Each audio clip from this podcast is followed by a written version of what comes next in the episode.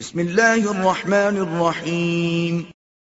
اللہ کے نام سے شروع جو نہایت مہربان ہمیشہ رحم فرمانے والا ہے۔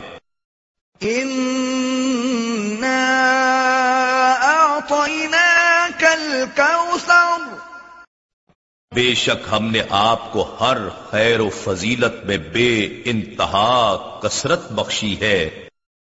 فصل لربك وانحر۔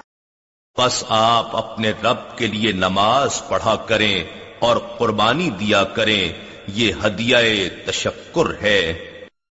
ان